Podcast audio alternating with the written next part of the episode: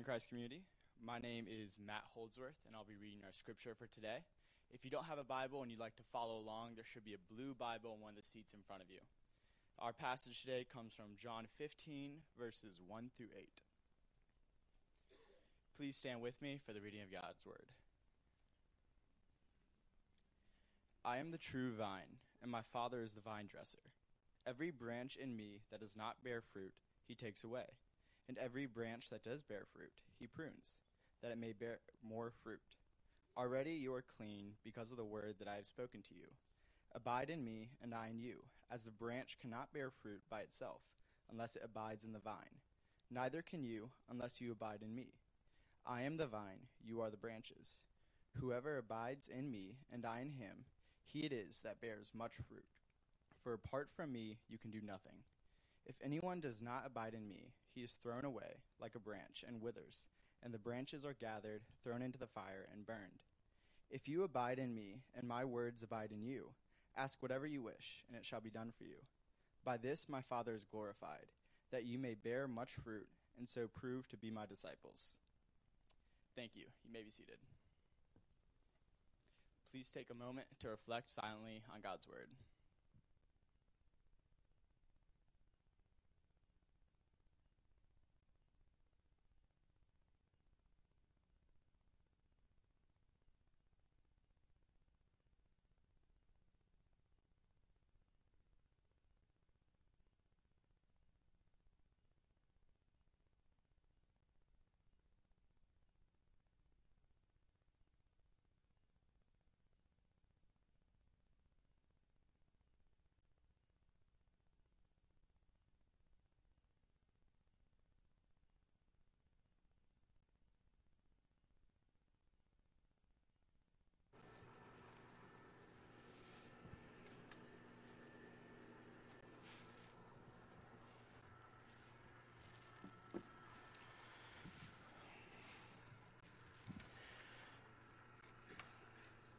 Well, good morning, Christ Community Church. If you don't know me, my name is David Heinrichs. I'm on staff here, one of the pastors. I've been here since 2006 on staff and have enjoyed uh, the journey.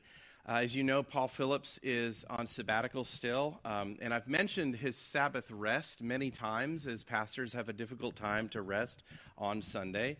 But let me, um, let me give you another a little bit of a vision for what Paul is doing. He is working on his soul uh, and he's been taken offline to do it.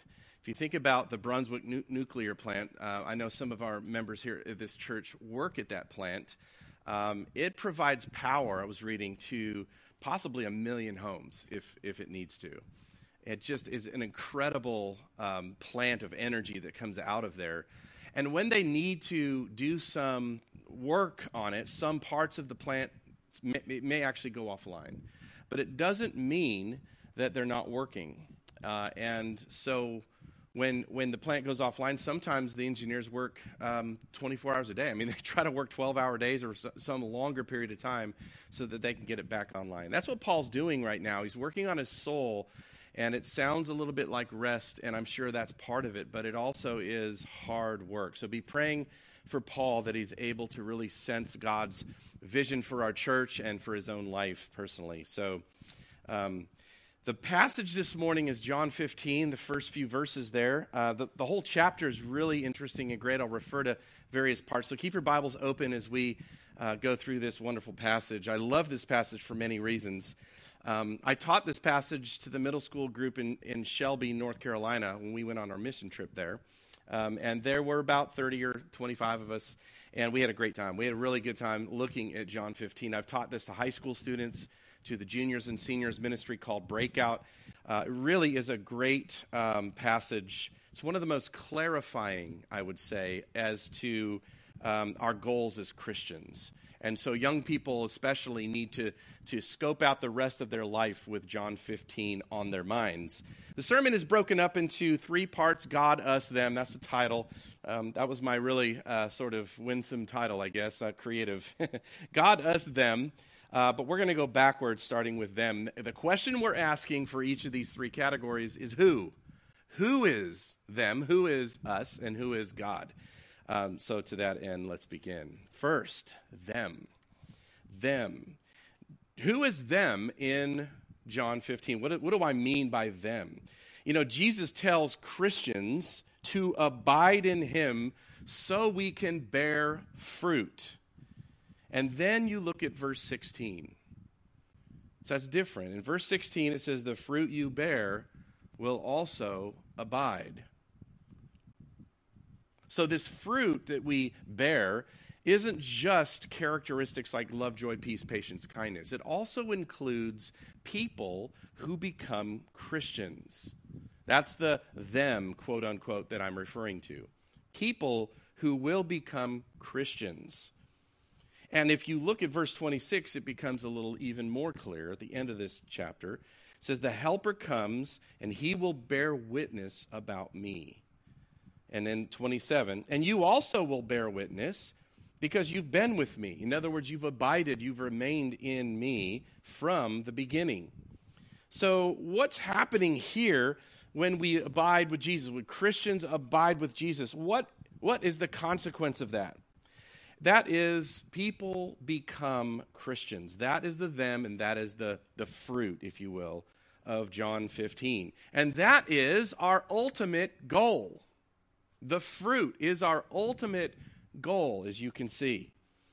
You know, vines and vineyards are all over the Bible. I mean, a lot of different places have it, especially in the, the synoptic gospels Matthew, Mark, Luke, and John.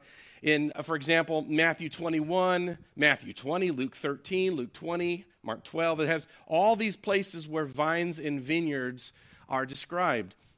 And all of these are stories. There was a, a vineyard owner, and there were workers, and it's like a story with a storyline. Uh, and there's two important things that are in common about those vines and vineyards and other passages in the Gospels, and that is that the vineyard represents Israel. Israel, like the, the people of God in the Old Testament. And then, secondly, they don't produce fruit. And Jesus is talking about this. Hey, there's a vineyard, and it doesn't produce fruit. And that's frustrating to the owner of the vineyard. And so bad things happen to the vineyard. But now in verse in chapter 15 of John, even in verse 1, things change. The story, the description, it changes. And it's striking once you see it. It says, Jesus is the true vine, the true vine of the vineyard. Not like Israel, the failing, worthless vine, but Jesus is the true vine. He's going to actually make at long last, he's going to make fruit grow. So the whole point of the vineyard is fruit. Notice it's not merely decorative or shade like many gardens are. It's not like uh, the English garden you can imagine maybe in Downton Abbey in that show where there's a castle and a beautiful garden where you can walk in a beautiful and cool place. That is not the description we get with the vineyard It's not merely beautiful, but it is designed to be productive. That's the key, I think, to understanding uh, John 15 and, and our role in God's kingdom. As a church, we are not just decorative or beautiful representations of God's glory for, for the sake of beauty alone. We are not just beautiful music or beautiful artwork or beautiful buildings, beautiful dressed people. We are not just beautiful, but we are productive. And that, that is a mind shift when you think of it that way. When you think of the church as a decorative garden, you, you think of certain things that would go here and certain things that wouldn't. But if you think of ourselves as a vineyard whose only goal is to produce fruit, whether we look good or not, if we produce good fruit, then we win. That's, that's the point then it, it really changes the way you think about our church. Uh, one of the greatest questions I can ask my youth leaders in youth ministry and the band members in the worship team is, is not is it beautiful, is it cool, is it fun, but more is it useful? Is, is what the song we just sang, you know, as pretty as it is, as cool as the band may sound, or whatever, is it useful to produce fruit? is the slip and slide that we do with the youth ministry. or going bowling or the electric guitar that wails, you know, really loud for typical youth ministry bands and stuff, is that useful to produce fruit? That's a clarifying question that I think really helps us. And it's about it's about them. If there's no them, there's no fruit. And the vineyard is just like the failing vineyards that Jesus has constantly talked about in the, in the Gospels. Remember what Jesus says in Matthew 23. A lot of you know this passage. He's talking to the teachers of the law, and he says, Woe to you, teachers of the law! You're like whitewashed tombs, which look beautiful on the outside. See what he's saying? Those two words, very powerful, very disturbing. Whitewashed, meaning beautiful, tombs. Because inside there are dead man's bones. In other words, you look great, but there's no fruit. And John 15 says that Jesus is the true vine, and if we as a church connect to him, we will see fruit. So, so what about that? Christ community, is there fruit? That leads us to the next, the us part. It makes us think, okay, what about us? What, what is going on here in this church? And what is going on in your own personal life? This is an especially convicting uh, segment here of this sermon. Um, I was convicted writing it, and I think you'll feel the same way I did. Are you one of us? In other words, are you a branch that is connected to the true vine that bears fruit? Or are you a branch that seems like you're here in the vineyard, but you're not connected to the true vine and you're not producing any fruit? That's the key here to understand, I think, this passage. Does Christ's community produce any fruit? I, I think it's a, a very sobering thought, especially when you read Jesus' words. Jesus is leading us by the hand to this thought If anyone does not abide in me, he is thrown away like a branch that withers. When I, when I think of Jesus, I think of open arms. I think of the love and the grace and the mercy of Jesus saying, Come to me, all you are heavy laden, and I will give you rest. I, I see that. But Jesus presents himself and God differently here. If you're a branch that doesn't produce fruit, you're going to wither and he's going he's gonna throw you away. And it gets worse. You're not just going to be cast away. The branches are gathered and thrown into the fire and burned. You either produce fruit or you burn. That does that not that that's extreme. And I and I, I hesitate to say it as strongly as that, but that is exactly what Jesus is leading us to consider. That's extreme. Are you a dead branch? Are you producing fruit? In other words, are you part of someone's testimony? Uh, is your life helping someone else become a Christian?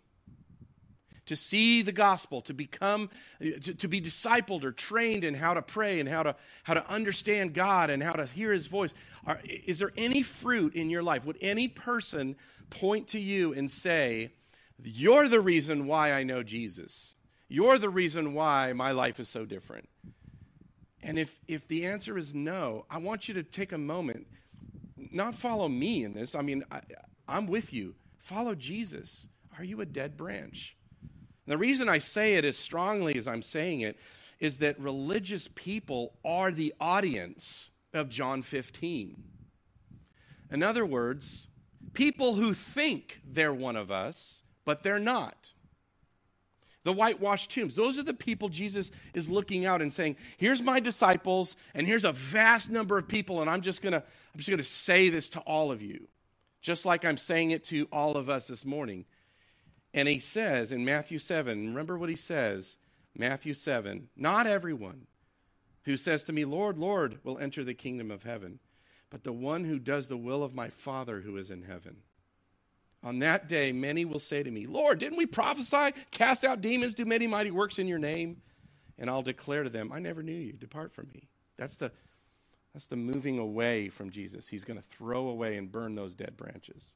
But the key to Matthew 7 is that these people are surprised. I don't want you to get to the end of your life and, and be surprised. And the thing is, religious people have a hard time seeing it. So that's why Jesus is saying that so strongly. There's a fire in John 15, and it's a destructive fire, and it's for those dead and withered branches. So, so slow down, take heed, take a close look here. Ask yourself, am I one of those that he, us, a live branch that produces fruit? When Jesus talks about these branches that produce fruit, he uses words in some translations or remain in me and you'll bear much fruit. Or abide in me and you'll bear much fruit.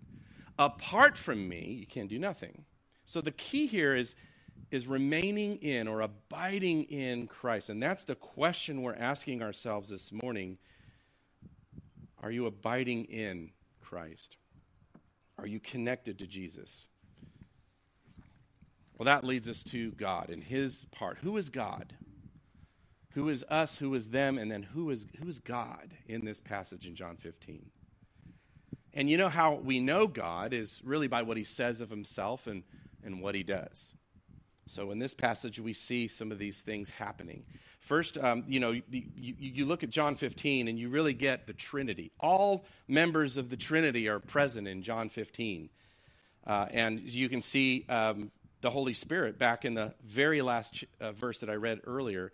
The Helper comes, and then you, he will bear witness, and you will bear witness. It's interesting that when he bears witness and you bear witness, it's not two separate events. It really is the same event, like the tongues of Pentecost. They landed on men who spoke.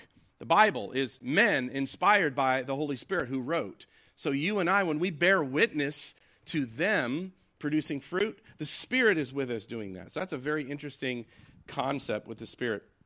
But really, in the passage that Matthew, Matt read this morning, the first part of John 15, we see God the Son and God the Father. And let's start with God the Son.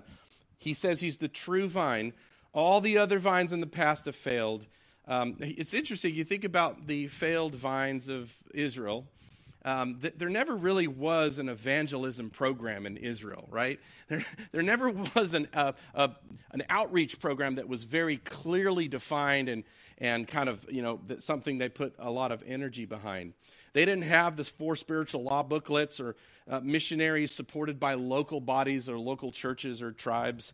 Um, they never had evangelism explosion. Israel never had apologetics conferences for the nations that surrounded them. There was never the Jewish Billy Graham hosting massive gatherings for people to come and hear how great God is. Instead, they had prophets. And they did have a few scattered slaves living in exile. And that's just about it. I, I will say there's one ex- exemption. It's a great example of a missionary in the Old Testament, and that's Jonah and you know how reluctant he was. So the old vine didn't work. And then Jesus comes and says, Okay, guys, it's time for the true vine to come and true fruit to start being born and, and grown here. This vineyard is going to produce some great fruit. So, so God the Son comes in. There's a couple of things when you think about the metaphor he uses a branch and then a vine. The vine kind of has connection to the roots.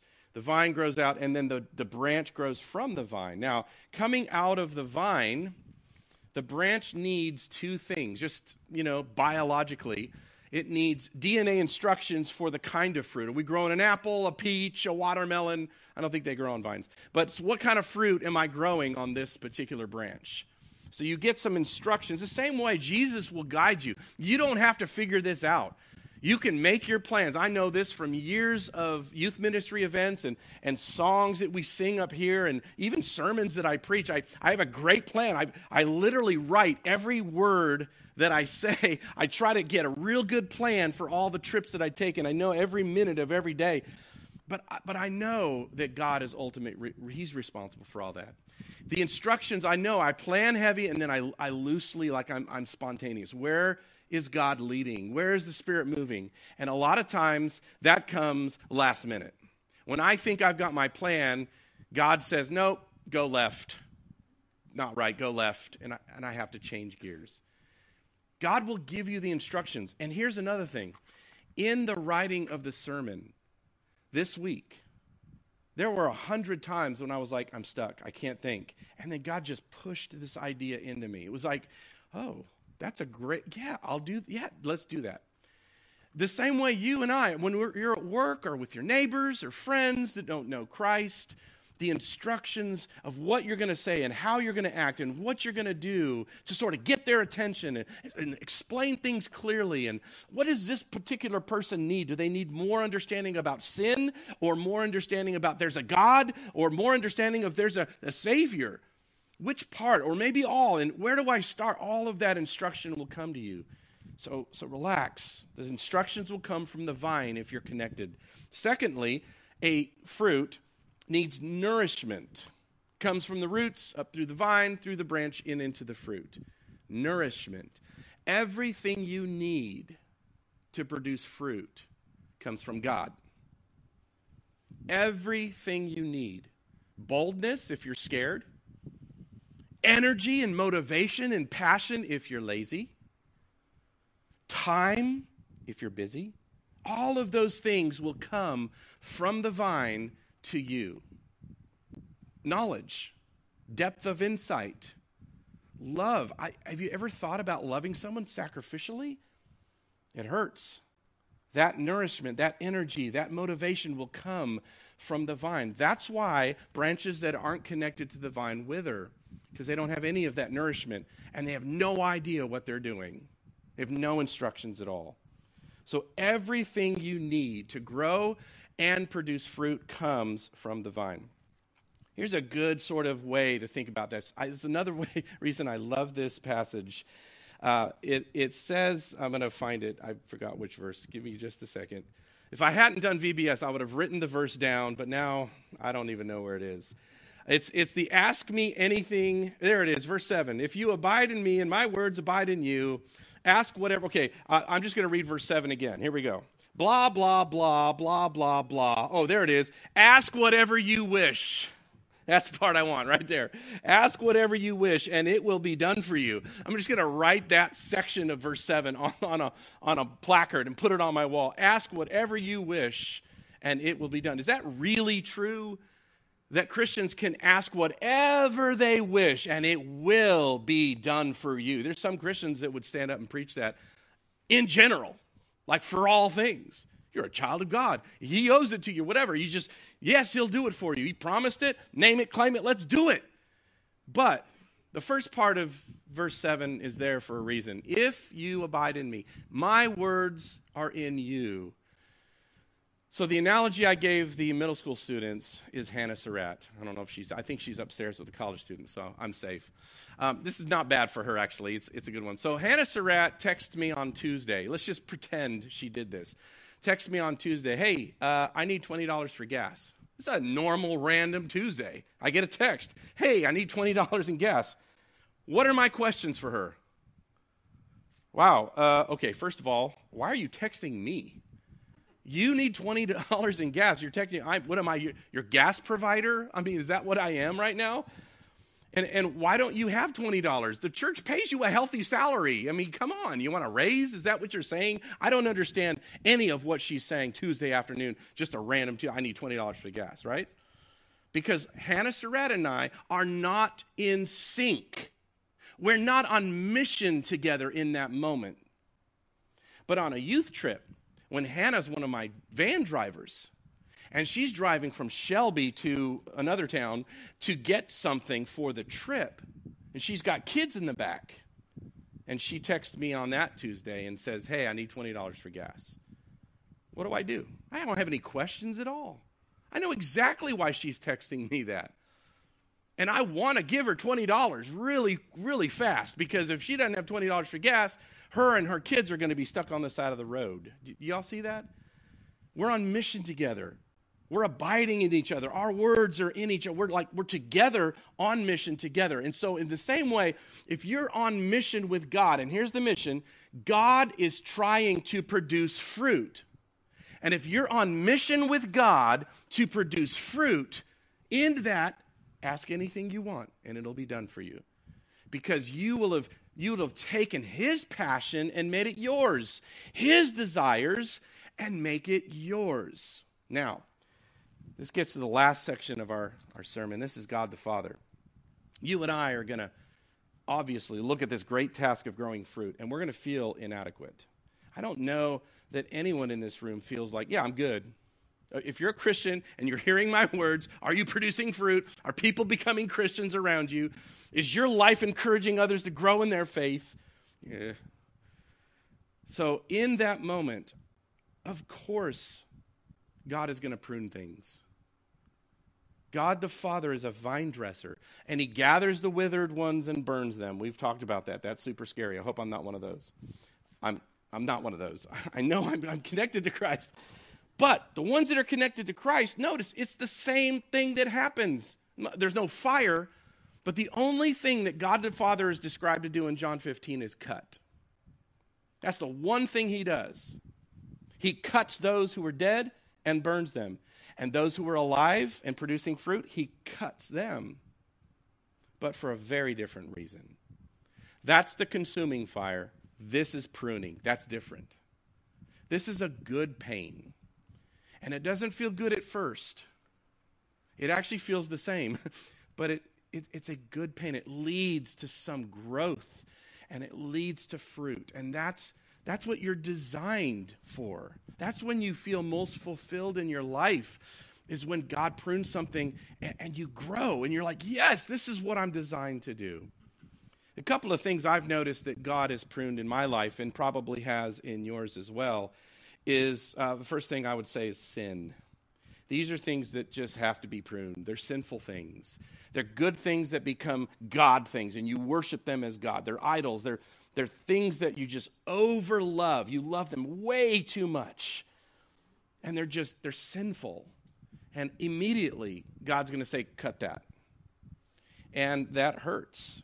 It's not easy. It's, you know what's not easy about that part? Is to see it. It's not easy to see the sin that needs to be cut out of your life because I'm really good at rationalizing and justifying my sin. So I need the people of God. I need the Word of God. I need this book. I need the Spirit of God to come and to identify in me the idols, the things that need to be cut, the sin that needs to be pruned off. So, what is it for you? I know one or two sins just popped into your brain, just like they did for me. And it's, it's, it's something that needs to be cut, and God the Father will prune it. Second, great, healthy, wonderful things must also be pruned. Not all of them, and not the same for each person.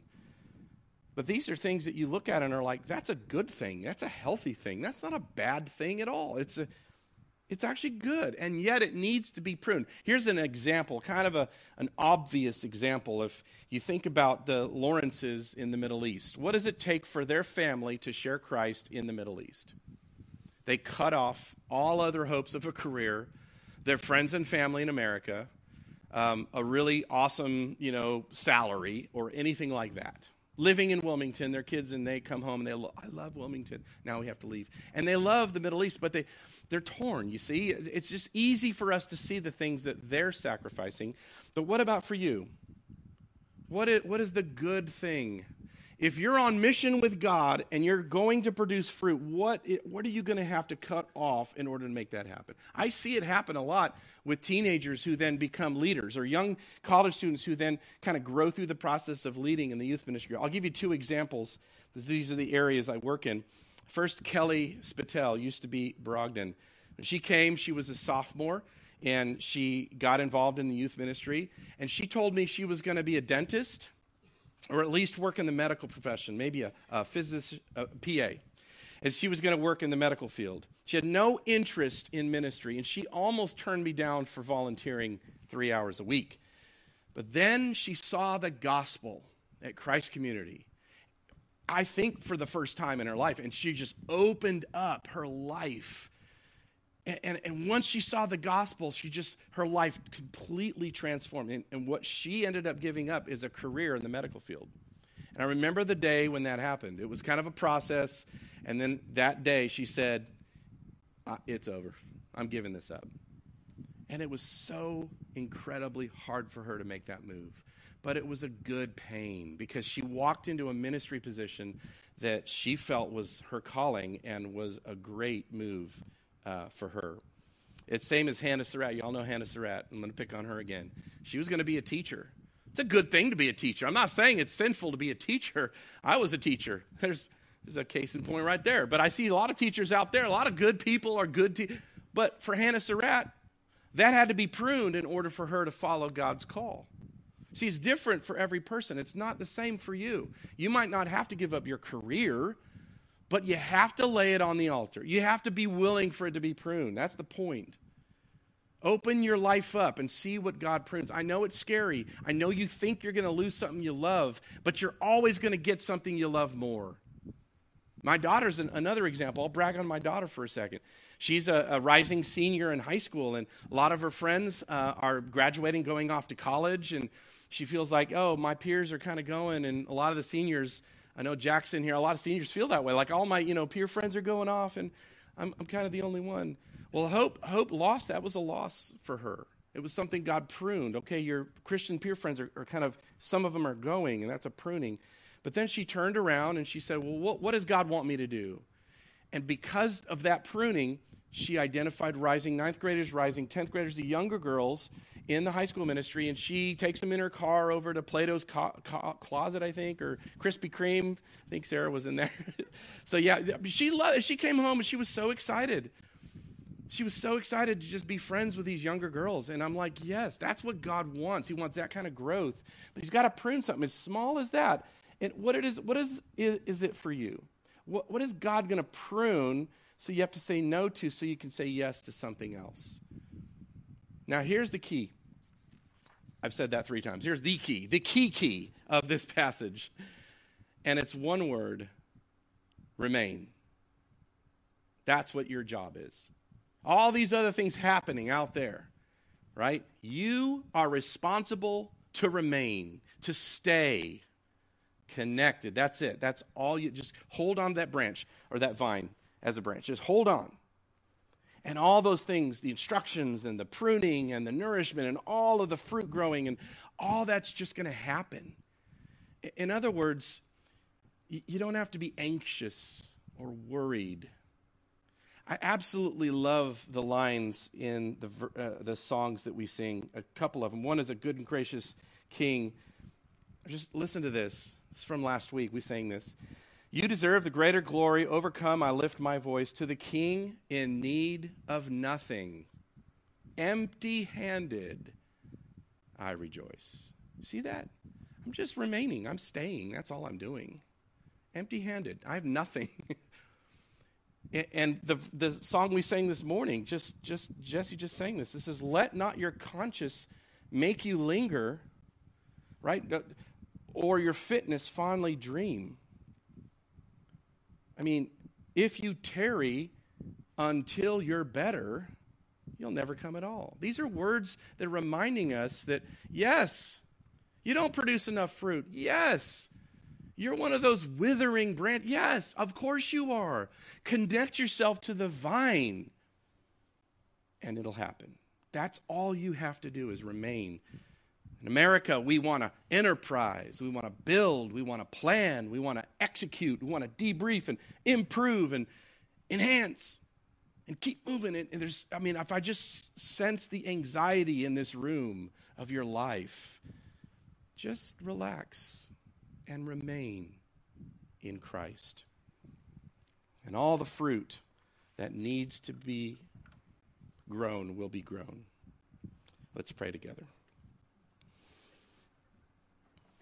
Father, we are gripped by this terrible idea of a burning fire, dead branches. May not one soul in this room be in that number. I pray that you would inspire us to take a fresh look at our lives, who we are, and who we're connected to. God, help us to remain in you, to stay connected to you. And when that fruit grows, we pray that that fruit would also abide, stay connected to you. God, we pray that we could rejoice with the joy of the gospel. May this vineyard of Christ community and this vineyard of each individual, individual person here produce great fruit and ultimately give you the glory, the greater glory that you deserve. We pray that in Christ's name. Amen. Bye.